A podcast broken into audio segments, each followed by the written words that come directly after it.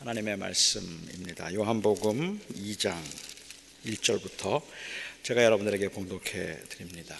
사흘째 되던 날 갈릴리 가나에 혼례가 있어 예수의 어머니도 거기 계시고 예수와 그의 제자들도 혼례의 청함을 받았더니 포도주가 떨어진지라 예수의 어머니가 예수에게 이르되 저들에게 포도주가 없다 하니 예수께서 이르시되 여자여 나와 무슨 상관이 있나이까 내 때가 아직 이르지 아니하였나이다 그의 어머니가 하인들에게 이르되 너희에게 무슨 말씀을 하시든지 그대로 하라 하니라.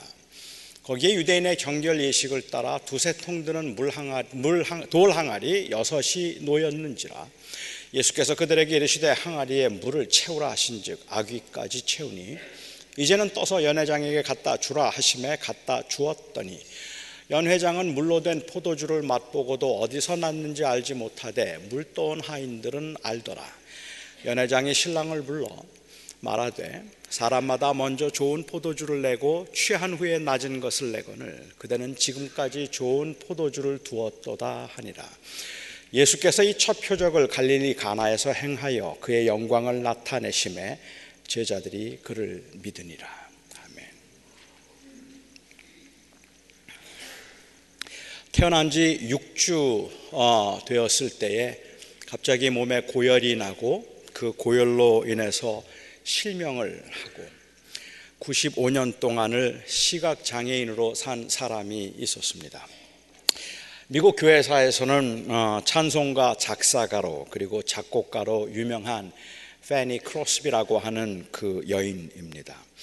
독실한 기독교인 가정에서 출생해서 그 자랐던 그가 8살 때에 어, 이런 글을 썼습니다.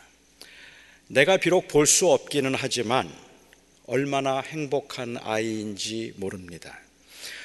저는 많은 복을 받았기 때문에 비록 앞을 보지 못하지만 이 세상을 사는 동안에 항상 만족하며 감사하며 살기로 마음을 정했습니다. 나는 내가 소경이기 때문에 울거나 한숨을 쉬는 일을 할 수도 없거니와 하지도 않을 겁니다. 여덟 살의 나이면 너무 어려서 인생을 이렇게 낙관적이고 낙천적으로 보는 걸까요? 항상 감사하며 만족하며 살기에는 세상의 풍파가 얼마나 험하고 얼마나 많은지 몰라서 앞으로 장애인으로 그, 그가 살아가야 할 동안, 날 동안 흘려야 할 그 눈물과 그 한숨이 그리고 그 슬픔이 기쁨의 순간들보다 훨씬 더 많을 텐데 인생을 너무 쉽게 보아서 이런 고백을 하고 있는 건가요? 아직 철이 없고 인생을 몰라서 나는 평생 만족과 감사로 살겠다는 이런 고백을 감히 했던 걸까요? 물론 살아가면서 눈물도 많았을 것이고 그리고 그 평생을 시각장애인으로 살면서 겪었던 그 불편함도 틀림없이 많았을 겁니다. 페니 크로스비가 53살이 되었을 때 그가 이런 찬송시를 썼습니다. 예수를 나의 구주 삼고 성령과 피로써 거듭나니 이 세상에서 내 영혼이 하늘의 영광 누리도다. 주 안의 기쁨 누림으로 마음의 풍랑이 잔잔하니 세상과 나는 간 곳 없고 구속한 주만 보이도다. 이것이 나의 간증이요 이것이 나의 찬송일세 나 사는 동안 끊임없이 구주를 찬송하리로다. 그리고 그는 죽을 때까지 95세의 그 생을 마감할 때까지 8살 때 했던 그 고백에 진실한 삶을 살았습니다. 시련과 고난이 있기는 하지만 그 가운데서도 하나님의 은혜를 의지할 수 있고 은혜를 경험할 수 있어서 이런 만족과 기쁨으로 살 수 있다면 얼마나 좋을까요? 마치 첫사랑을 대하는 것처럼 마음에는 항상 설레임과 그리움이 있고 너무 피곤해서 육체가 너무 피곤해서 눈은 감기지만 주님을 생각하면 나도 모르게 입가에 웃음이 생기고 입꼬리가 올라갈 수 있고 마치 편한 사람과 마주대하고 있는 것처럼 혼자 중얼중얼 거리면서도 시간 가는 줄 모르고 그냥 그렇게 기도할 수 있다면 이런 신앙생활을 할 수 있다면 얼마나 재미있을까요? 처음에는 그랬는지도 모릅니다. 우리도 처음에 예수를 믿고 주님을 만났을 그때에는 눈만 감으면 감사의 눈물을 주체할 수 없었고 몇 시간씩 찬송을 불러도 불러도 불러도 불러도 다함이 없어서 그냥 좋았던 때가 있었습니다. 저는 대학생 때 수련회를 정말로 많이 사모했습니다. 믿지 않는 가정에서 어, 자라서 그 이 수련회 가는 것을 항상 반대했던 부모님 때문에 그럴 수도 있겠다 싶은데 그 수련회에서 그 받았던 그 은혜들 때문에 저는 수련회를 참 좋아했고 사모했습니다. 한 번도 저는 수련회 가고 싶지 않다는 생각을 해본 적이 없었던 것 같아요.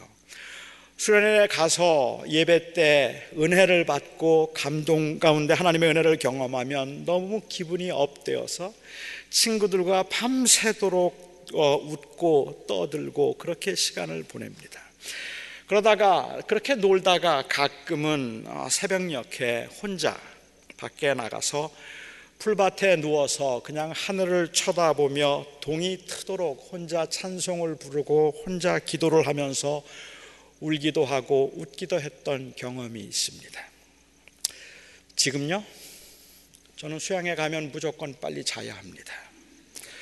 집회가 다 끝났는데도 제 설교가 마치고 기도 끝났는데 또 다시 은혜 받았다면서 기도해 하자고 할 때가 저는 제일 겁이 납니다. 이제는 정말로 노련할 만큼 교회 생활에 익숙해졌는데 그만큼 성숙해지기보다는 오히려 굳은 것 같아서 자꾸 겁이 납니다. 이러다가 정말 제 영혼은 3년, 3년 가뭄 끝에 풀처럼 노랗게 말라버리고 그 어떤 강력한 말에도 꿈쩍도 하지 않을 만큼 딱딱한 바위가 되어버리지 않을까 하는 두려움이 제게 있습니다. 여러분은 어떠십니까? 저는 단순히 첫사랑의 감정이나 아니면 처음 믿을 때의 열정을 회복하고 싶은 게 아닙니다. 저는 정말로 주님과 친밀하게 교제하고 싶습니다. 저는 정말로 주님 때문에 기뻐하고 주님 때문에 감사할 수 있어서 주님이 내 곁에 계신 것처럼 그렇게 느끼는 신앙생활을 해보고 싶습니다. 왜 이렇게 자꾸 말라갈까요? 뭐 여러 가지 이유들이 있을 겁니다. 너무 세상적인 것들에 마음이 빼앗겨서 세상 일들로 너무 분주해서일 수도 있겠고, 우리가 감당하기에는 그 정말로 어려운 처지와 형편에 눌려서 그 형편과 처지 넘어 하나님을 바라볼 만한 기력이 없기 때문일 수도 있겠고, 어줍지 않게 알고 있으면서도 마치 다 아는 것처럼 그 익숙함이 교만을 만들어 내었기 때문에 그럴 수도 있습니다. 저는 그 많은 이유 중에 하나가 바로 이 습관적인 종교 행위에 안주하는 것이라고 생각합니다. 저는 사실은 모든 형식을 존중합니다. 형식이 없는 내용은 없다고 저는 생각합니다. 그러니까 예배의 행위도 교회의 조직도 종교적인 관행들도 모두가 다 의미가 있고 모두가 다 필요한 것들입니다. 인간의 굴레는 그런 외형적인 모습에서 비롯되는 것이 아니라 인간의 마음에서부터 비롯되는 것이기 때문에 그것들을 무시하고 거부해서 자유로운 영혼이 되는 것은 아닙니다. 그럼에도 불구하고 저희는 이 종교적인 습관과 의무감에 경계해야 할 것이 있음을 우리가 인식해야 할 것입니다. 오늘 본문이 아마도 그 내용이 아닐까 하는 생각을 저는 하는데 오늘 사실 본문을 어떻게 이해해야 할지 저는 고민을 참 많이 했습니다. 제가 가졌던 우선적인 고민은 이 사건이 당시 교회에 어떤 의미가 있길래 다른 복음서에서는 아무도 기록하지 않고 있는 이 사건을 사도 요한은 예수님께서 보여주신 첫 번째 표적으로 소개를 하고 있는 것일까 하는 것이 궁금했습니다. 요한은 이 사건을 단순히 예수님께서 행하신 첫 번째 기적의 사건이었음에도 불구하고 너무 알려지지 않은 것 같아서 첫 번째로 베푸신 기적은 바로 이것이었음을 사람들에게 알리기 위한 목적으로 이 기록을 한 것은 아닌 것 같아요. 물로 포도주를 만드신 이 사건은 굉장히 유명하면서도 정말 많은 분들이 이 사건을 대할 때마다 많은 질문과 의문을 가지고 있는 사건이기도 합니다. 만일 이 사건을 오늘 처음 대하는 분들이라면 처음 이 사건을 보면서도 여러분들은 아마 이런 질문들이 떠오를 것 같습니다. 잔치집에 포도주가 떨어졌는데 예수의 어머니는 왜 예수님에게 그 사실을 알렸을까요? 요한복음에서는 예수님의 어머니인 이 마리아의 이름을 한 번도 사용하지 않고 뭐 요한은 물론 자기 이름도 쓰지 않지만 예수 이 마리아를 예수의 어머니라고 계속 호칭을 칭하고 있는데 예수의 어머니는 왜 예수님에게 이 사실을 알렸을까요? 그때까지 예수님은 한 번도 기적을 베푸신 적이 없었는데 말입니다. 왜 예수님은 자기 어머니를 여자라고 불렀을까요? 예수님은 하나님이시기 때문에 그 신성적인 사역의 측면에서 그냥 그 여자여라고 불렀다고 어떤 사람들은 말하기도 하고 또한 여기에 여자라고 번역된 헬라어는 영어로는 아마도 맴이라고 하는 이 단어가 가장 가깝게 해석할 수 있는 단어이기 때문에 여자여라는 말은 사실은 존칭어라고 그렇게 설명하기도 하지만 틀림없이 어머니를 부르는 일반적인 호칭은 아닙니다. 사람들은 어머니를 부를 때 그렇게 여자여라고 부르지 않습니다. 아무리 존칭이라도. 예수께서 아직 내 때가 이르지 않았으니 내가 나와 무슨 상관이 있습니까? 라고 하신 이 말씀은 예수님께서 아직은 도우실 의사가 없다는 그러한 의미로 우리는 이해가 되는데 왜 마리아는 그 예수님의 아, 내가 무슨 상관이 있는가라는 이야기를 듣고도 하인을 찾아가서 예수께서 명하시는 대로 하라고 말을 했을까요? 예수님은 아직 내 때가 이르지 않았기 때문에 왜 나와 나에게 그것을 묻느냐고 말하심으로 마치 아무것도 하지 않겠다고 말씀하신 것 같았는데 왜 결례를 위한 항아리에 돌 항아리에 물을 채우라고 하시고 그 물을 포도주로 바꾸셨을까요? 뭐 이런 좀 어려운 질문들 말고도 중요해 보이지는 않지만 궁금한 질문들도 이 사건에는 참 많이 있습니다. 마리아도 가나에 초대받아 갔고 예수님과 그의 제자들도 초대받아 간 손님이었는데 그 집에 포도주가 떨어진 것을 마리아가 어떻게 알았을까? 연회장도 몰랐던 것을. 이때 주님께서 만드셨던 포도주가 포도주일까? 아니면 포도주스일까? 그것도 궁금합니다. 저는 이런 질문들에 딱 들어맞아서 무릎을 치면서 아, 그거였구나 하는 해답은 아직까지 찾지 못했습니다. 이런 질문들에 대한 분명한 답을 제시할 수 있을 만큼 저의 지식이 많지 않다는 것도 문제이기는 하지만 저는 여러분들도 궁금해 할 수 있는 그런 질문들에 대한 가능한 답들을 오늘 다루기보다는 제 나름대로 오늘 본문에서 의도하고 있는 그이 제가 생각하는 가장 중요한 가르침 그것을 한번 여러분과 함께 나누고 싶습니다. 오늘 본문에 보면 조금 특이해 보이는 기록이 있습니다. 11절 말씀입니다.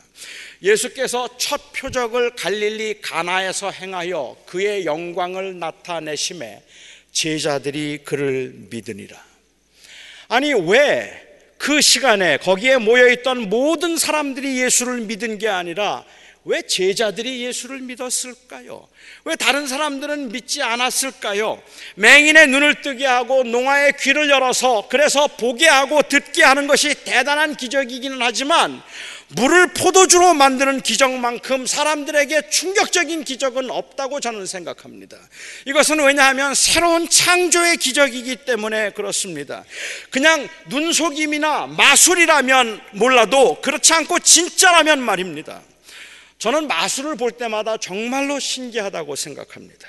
특히 마술 중에도 이 손수건을 장미꽃으로 만들고 그리고 장미꽃을 비둘기를 만든다든지 아니면 아무것도 없는 모자에 그냥 손을 넣었다 꺼냈더니 비둘기가 나온다든지 저는 그런 기적을 볼 때마다 정말 신기하다는 생각이 들어서 아마도 보는 사람들이 전부가 다 wow 하고 놀랍니다. 그러나 실제로 그렇게 바뀐 것이 아니라 속임이라고 하는 것을 다 알고 있기 때문에 사람들은 깜짝 놀라면서 아니 어떻게 저렇게 바뀔 수 있는 거지라고 묻는 사람은 아무도 없습니다. 대부분의 사람들은 깜짝 놀라면서 언제 바꿨지? 그래요. 저거 언제 바꿨지? 아무리 봐도 그 기회가 없었던 것 같은데 참 빨리도 바꿨다. 가짜라는 걸 알기 때문에 그렇습니다. 그런데 누가 정말로 그렇게 할 수 있다면 누군가 정말로 손수건을 한 찰나의 순간에 장미꽃으로 만들고 그 장미꽃을 비둘기로 만들 수 있는 사람이 있다면 저는 그 사람 앞에 무릎을 꿇겠습니다. 정말로 대단한 능력입니다. 어떻게 물을 포도주로 바꿀 수 있습니까?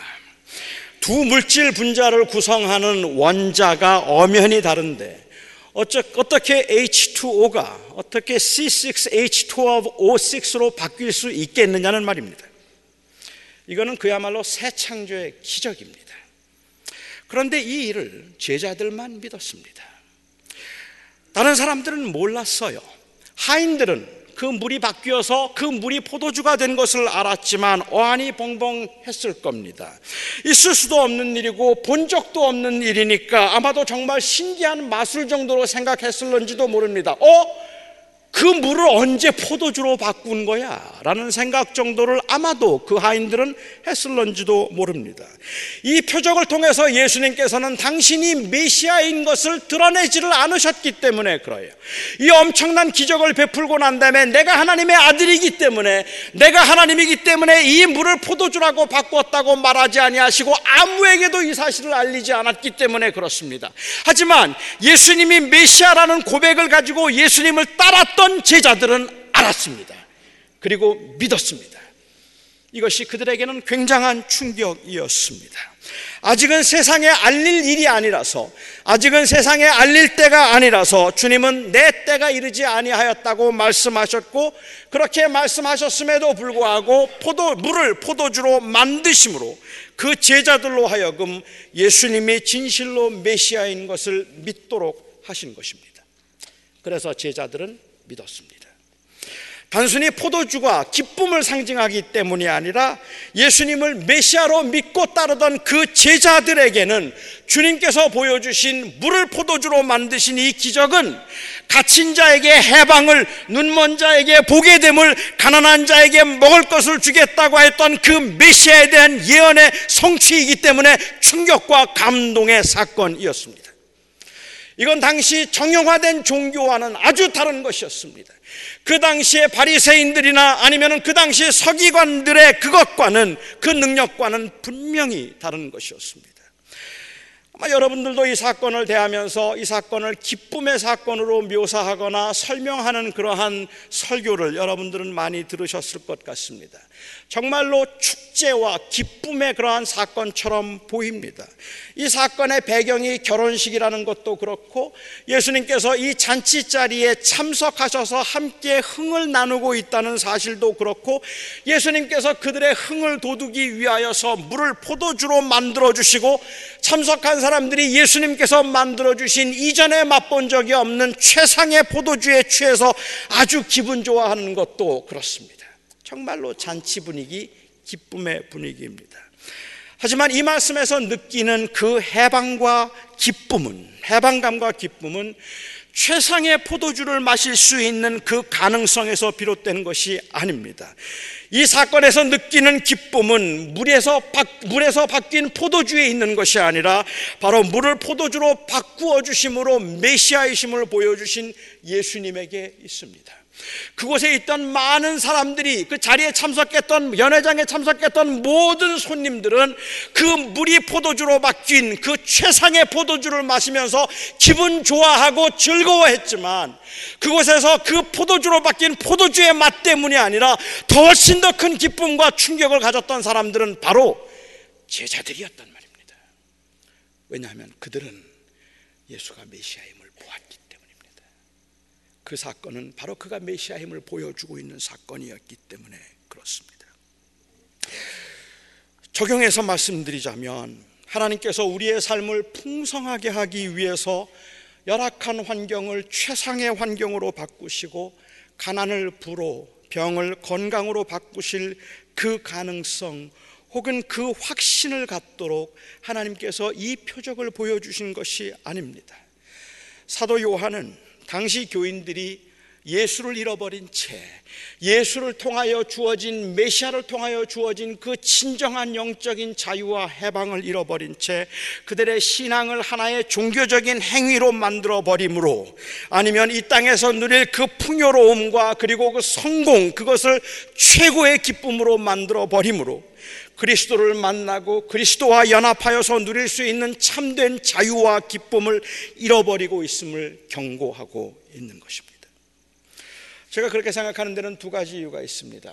우선 하나는 결례를 위한 물을 포도주로 바꾸셨다는 사실입니다.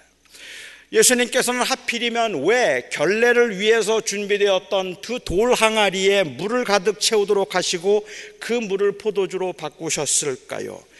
결례를 위해서 준비된 그 항아리에는 보통 20 to 30 gallons 저희가 크게 잡아서 한 30갤런이 들어간다고 해보죠 30갤런 정도 들어가는 항아리가 워낙 큰 것이라서 그 6개를 가득 채우심으로 그곳의 연회장에 있는 사람들이 다 풍성하게 먹고 마음껏 누리며 즐기도록 하기 위해서 더 많은 포도주를 만들기 위해서 큰 항아리 6개에 있는 물들을 포도주로 바꾸신 것일까요? 주인의 입장에서 생각해 보면 최상의 포도주를 180갤런을 최상의 포도주를 공짜로 얻은 것이니까 이거는 완전 대박입니다. 아, 정말 엄청난 횡재를 한 셈입니다. 저는 요한이 단순히 예수님께서 이 포도주를 이렇게 많이 만들어 주심으로 거기에 모인 연회석에 있는 사람들을 기분 좋게 만들어 주셨다. 그런 의미에서 이 기록을 하고 있다고 생각되지 않습니다. 이 돌 항아리는 일부러 돌로 항아리를 만들었는데 그거는 거기에 부정한 것들이 붙어 있지 못하도록 하기 위해서였다고 합니다. 여기에 돌 항아리는 그 손과 발을 씻는 물을 담는 것이었지 마시는 물을 담는 것이 아니었습니다. 밖에 나갔다가 들어온 사람들이 부지 중에라도 더럽고 부정한 것을 만져서 그 몸이 더러워졌을까봐 집에 들어오면 반드시 손과 발을 씻는 그 결례로 행했던 물입니다. 그러니까 주님께서는 발 씻을 물을 포도주로 만드신 겁니다. 어차피 물 중에 뭐 발 씻을 물이 따로 있는 건 아니기는 하지만 그리고 그 항아리가 뭐 있는 물이 더러워졌다고 생각되지는 않지만 그래도 기분이 찝찝해요. 제가 이렇게 그 발 씻을 물을 포도주로 만들어 마셨다는 게 저한테는 기분이 좀 찝찝한 이유는 옛날에 저희 할머님께서 어, 저의 병 때문에 꼭 그 물을 어느 목사님이 기도했다는 그 박태선 장로라는 분이 기도했다는 물을 가져다 저에게 주셔서 제가 그 물을 자주 마셨는데 나중에 소문을 듣니까 그 물이 그분이 발 씻은 물이라 그래서 그래서 제가 어, 너무 마음에 상처를 받고 그리고 기분이 찝찝했었는데 이거 발 씻을 물이에요. 그 발 씻은 물은 아니지만 그 물을 포도주로 만들어서 주신 것입니다. 예수님은 이 결례의 물을 부정하게 하는 것을 깨끗하게 하는 결례의 물을 포도주로 만드셨습니다. 메시아로 오신 주님은 이제 이 잔치에서 메시아적인 신랑으로서 그곳에 참석한 모든 사람들에게 최고의 포도주를 주십니다. 결례의 물을 포도주로 바꾸고 계신 것입니다. 모든 율법과 규례의 완성으로서 말입니다.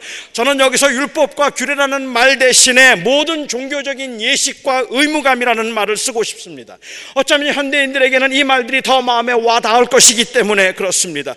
주님은 의무감에 찌들려서 할 수 없이 끌려다시 끌려가듯이 하고 있는 이 건조하고 메마른 신앙생활이 아닌 아닌 참된 자유와 그리고 평안을 경험하는 신앙생활을 말씀하고 계시는 겁니다. 아니 조금 더 다르게 이야기하자면 이것을 잘못 적용해서 최상의 포도주를 만들어 주신 그 하나님에 대한 기대감과 최상의 포도주를 만들어 주실 수 있다는 그 바로 그러한 가능성 때문에 하나님께서 나의 가난함을 불어 바꾸시고 나의 병을 건강으로 바꾸시고 하나님께서 나의 모든 부족한 것들을 채우셔서 나로 하여금 풍성한 삶을 살게 만들 것이라는 이 성공과 번역을 약속하고 있는 그러한 그 기대감에서 비롯된 기쁨이 아니라 이 모든 것을 완성하신 그래서 인간을 진심으로 자유하게 하시고 인간으로 하여금 진심으로 그 죽음과 절망과 그리고 그 정죄로부터 온전하게 해방시키시는 이 놀라운 기쁨을 말씀하기 위해서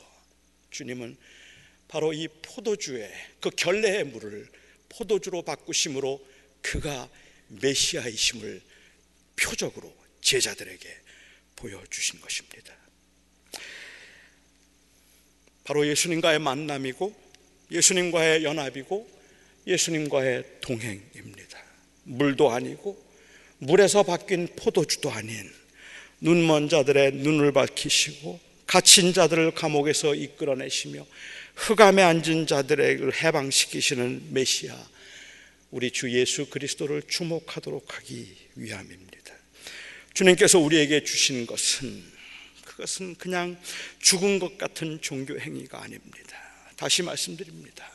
종교적 행위가 잘못된 것, 종교적 의무감이 잘못된 것은 아니지만 그것은 주님을 바라보도록 하는 수단이지 그것은 주님을 바라보고 있는 사람들의 궁극적인 목적이 될 수 없음에도 불구하고 우리는 그 종교적인 의무감을 우리의 의로 만들어 버리기도 하고 때로는 그것 때문에 우리가 자랑하기도 하고 때로는 그것 때문에 우리가 지치고 낙심하기도 하면서 그게 마치 모든 것인 것처럼 그 종교적 의무감이 우리의 심령을 한 곳에 정체되어 안주하게 만들 수 있는 가능성이 있다는 사실을 우리가 자꾸 놓친단 말이에요.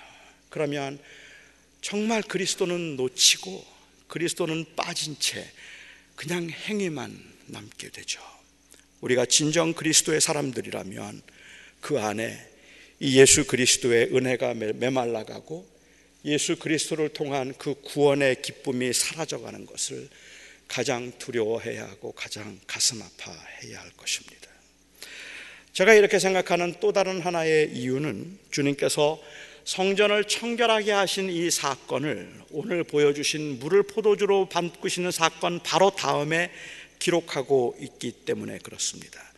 성전을 청결하게 하신 사건은 제가 다음 주에 조금 더 자세하게 다루겠지만 다른 복음서를 보면 다른 복음서에서는 예수님의 사역 말기에 기록된 성전 청결의 사건이 요한복음에서는 첫 번째 표적을 행하신 첫 번째 표적이라고 말씀하신 물을 포도주로 바꾸신 사건 바로 다음에 성전 청결 사건이 기록되어 있습니다. 그런데 요한복음에 재미있는 기록이 하나 있습니다. 다른 마태복음이나 누가복음, 마가복음에도 성절 청결, 성전, 성, 성, 성전 청결에 관한 말씀들이 나와 있지만 그곳에는 전혀 기록되어 있지 않은 요한복음에만 나와 있는 재미있는 기록입니다. 예수님께서 장사하는 사람들을 다 쫓아내시고 그리고 성전을 청결하게 하신, 하셨을 때 유대인들이 찾아와서 예수님에게 물었습니다. 그 질문이 당신이 메시아라면 그 표적이 무엇입니까? 하는 질문입니다. 그 표적을 묻는 질문을 요한복음에 기록하고 있어요. 주님께서 첫 번째 표적을 어, 이 베푸신 첫 번째 표적을 다루고 난 후에 바로 성전에서 유대인들은 예수님에게 당신이 메시아라는 표적이 어디 있습니까를 묻고 요구했습니다. 그때 예수님께서 말씀하시기를 저 성전을 헐라 내가 사흘 만에 다시 짓겠다 하셨어요. 이 성전은 예수 그리스도의 몸을 가리킵니다. 다시 말하면 구약 중에 하나님께서 이스라엘 백성들 당신의 백성과 언제나 함께 하심을 보여주는 이 성전의 완성으로서 임마누엘이 되신 예수님께서 곧 성전이 되시고 친히 임마누엘이 되셨음을 선언하신 것입니다. 그와 같은 종교적인 행위들과 상징들의 완성이 바로 예수이고 이것이 바로 그 표적이라는 것을 말씀해 주셨다는 것이죠. 부활을 통해서 구원을 이루셨음이 바로 메시아적인 그 표적입니다. 물을 포도, 포도 주로 만드신 그 표적은 바로 부활을 통해서 확실하게 나타날 그 메시아로서의 표적의 첫 번째 표적인 겁니다. 이제는 종교적인 행위나 의무가 아니라 그 의무가 아닌 예수 그리스도를 통해서 참된 자유와 기쁨을 경험할 수 있게 되었습니다. 종교적인 행위들 필요 없다는 말이 아닙니다. 그것들조차도 그리스도를 드러내고 그리스도를 바라보도록 하는 것이어야만 한다는 말입니다. 요즘에 나오는 책들을 보면 책의 제목들이 굉장히 레디컬하고 굉장히 도발적입니다. 요즘에 나온 책들 가운데 뭐 예수 없는 예수교회 혹은 예수 없는 기독교라는 그러한 책들의 책 제목들이 말해주고 있는 것처럼 교회 생활을 건조하게 하고 있는 신앙 생활을 메마른 것처럼 하고 있는 가장 큰 원인은 아마도 매주일 교회를 나오고 예배에 참석해서 봉사도 하기는 하지만 그것을 습관적인 종교 의무로 전락시켜버리고 그 안에 예수를 경험하지 못하고 있기 때문일지도 모릅니다. 그 예수 그리스도가 주시는 그 구원의 은혜와 생명에 관한 그, 그, 그 감동과 감격이 없이 우리도 모르는 사이에 서서히 그냥 종교적인 행위에 굳어가고 있는데 그것이 종교적인 행위이기 때문에 자꾸 괜찮다는 생각을 한단 말이에요. 차라리 세속적인 것들이었다면 느낌이 있을 것이고 돌아가야 한다는 생각도 할 텐데 우리는 우리도 모르는 사이에 서서히 그렇게 굳어져 버리는 거죠. 린더 캑이라고 하는 분이 크리스천니티 투데이에 이런 글을 기고하셨습니다. 오늘날 개신교가 왜 기쁨을 잃은 종교가 되어가는지 모르겠다.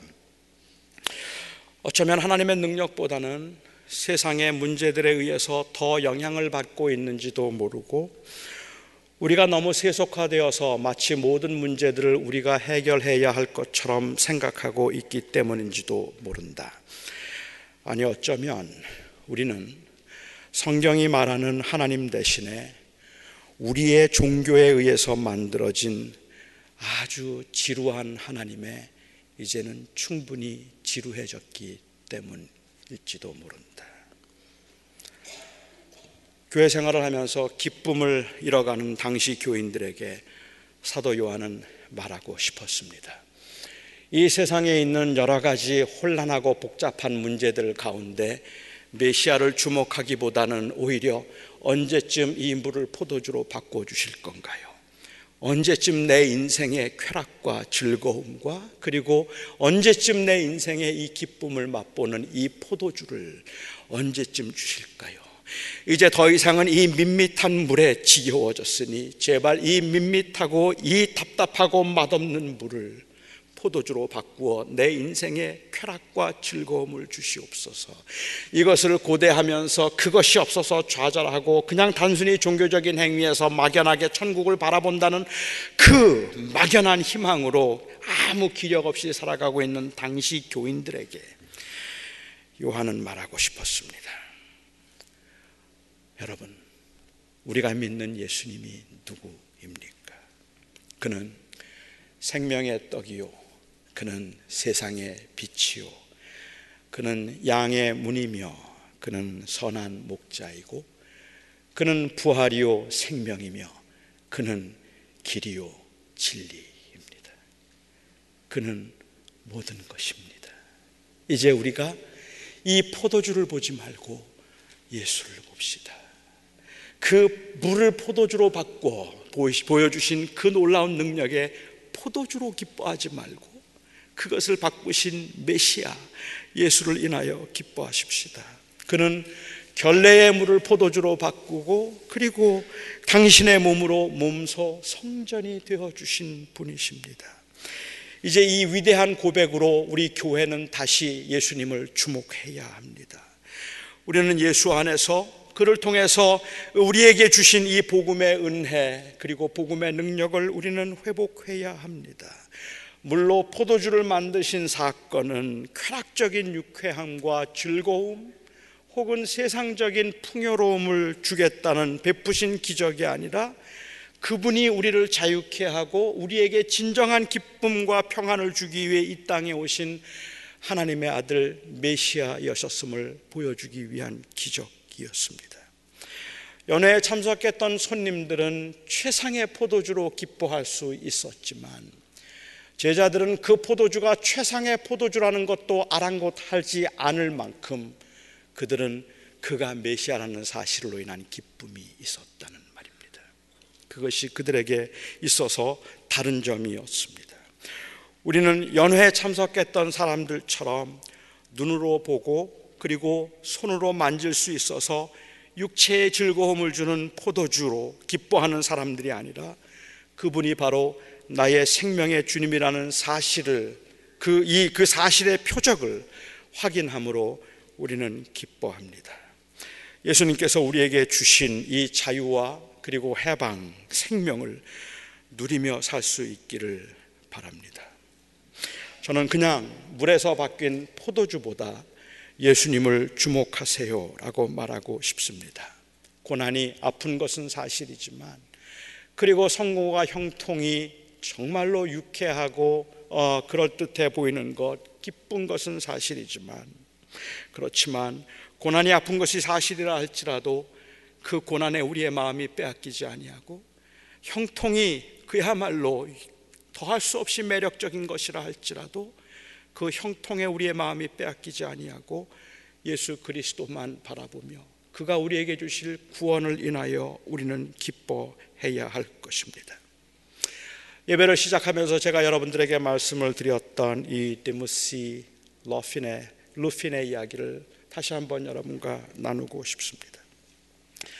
오른팔을 잃어버리고 왼쪽 다리를 잃어버렸지만 저는 루핀의 그 고백을 보면서 정말로 고마웠던 것은 남아있는 왼쪽 손과 남아있는 오른쪽 다리를 인하여 기뻐합니다. 그렇게 말했더라면 저는 못 견디게 서운했을 것 같아요. 너무 분이 났을 것 같아요. 왜냐하면 한쪽 다리가 없는 것, 한쪽 팔이 없는 것, 그것은 너무 고통스러운 일이기 때문에 그래요. 우리가 경험하고 있는 돈이 없다는 것, 그리고 또한 건강이 안 좋다는 것은 너무 힘든 일이기 때문에 그래도 남아있는 건강 때문에 감사하고 남아있는 돈 때문에 감사한다고 말하는 것은 전혀 기쁨을 줄 수 없기 때문에 그래요. 그런데 이 데무시 루핀이 고백한 것처럼 나의 오른팔과 나의 왼다리가 없어졌지만 그래도 내가 정말로 감사한 것은 내게 주신 그 구원이 그 어떤 것보다 소중하기 때문입니다. 라는 이 고백 때문에 저는 너무 고맙습니다. 그래요. 우리가 그럴 거라 생각합니다. 너무 답답하기도 하고 어느 때는 너무 힘들기도 하고 그렇게 힘들고 답답한 가운데서 사실은 저희들의 그 마음이 그냥 이런 종교적인 것들 아니면 제가 하고 있는 이러한 일들에 의해서 의무감에 의해서 끌려가듯이 일을 하거나 끌려가듯이 살아가면서 내 영혼은 점점 메말라 가는데 내 심령은 돌같이 딱딱하게 굳어서 무슨 말을 들어도 이제는 꿈쩍도 하지 않고 어떤 상황에서도 이제는 생기가 돋아나지 않을 것만큼 이렇게 메마르고 각박해져 버린 우리의 마음 가운데서 그냥 남아있는 것을 찾아서 감사하라고 남아있는 것 찾아서 기뻐하라고 그렇게 말을 하면 오히려 우리의 마음을 더 분노하게 만들 수밖에 없는 이런 열악한 환경이고 이런 어려운 상황이지만 아니 그 반대로 하나님께서 주신 축복이라고 생각을 해서 그냥 주신 것들 손을 대는 것마다 형통하고 내 가정, 내 자녀들 그리고 내 직장이 안전할 수 있다는 것이 하나님의 축복인 것 같아서 하루하루 사는 게 얼마나 즐거운지 마치 주님께서 바꾸어 놓으신 포도주를 마시는 것처럼 매일이 잔치 기분입니다. 매일이 잔치 같습니다라고 말하는 그런 복된 사람을 사는 사람이라 할지라도 저는 오늘 여러분들에게 여러분들이 당하고 있는 고난과 슬픔을 주목하지 마시고 여러분들이 누리고 있는 그 형통과 그리고 그 성공을 주목하지 마시고 그 형공과 성공과 형통 그 고난과 아픔을 넘어 우리의 주 우리를 자유하게 하신 예수 보십시다. 메시아를 보십시다. 그분이 나의 기쁨이 되게 하십시다. 그러면 기쁠 수 있습니다. 저는 저와 여러분이 함께 우리 주님을 한 주간 동안도 바라볼 수 있기를 바랍니다. 기도하겠습니다. 자비로우신 아버지 하나님, 정말 답답합니다. 왜 우리의 인생에는 포도주가 없는지 왜 우리의 인생에는 즐겁고 유쾌하게 취할 수 있는 우리를 기분 좋게 만들어주는 포도주가 없는지 너무 답답해서 제발 하나님 이 건조한 삶 가운데 뭔가 좀 화끈하고 확신한 것 경험, 확실한 것 경험하게 해 주시거나 아니면 이 물을 포도주로 바꾸어 달라는 그 기도가 우리의 입가를 매일 맴돌고 있지만 우리는 압니다, 주님. 그것들이 줄 수 있는 기쁨과 우리가 주님을 만났을 때 주님께서 주셨던 기쁨은 다른 것임을 합니다. 그런데도 우리가 너무 약해서 너무 힘들어서 자꾸 눈앞에 있는 기쁨을 찾아가려고 합니다.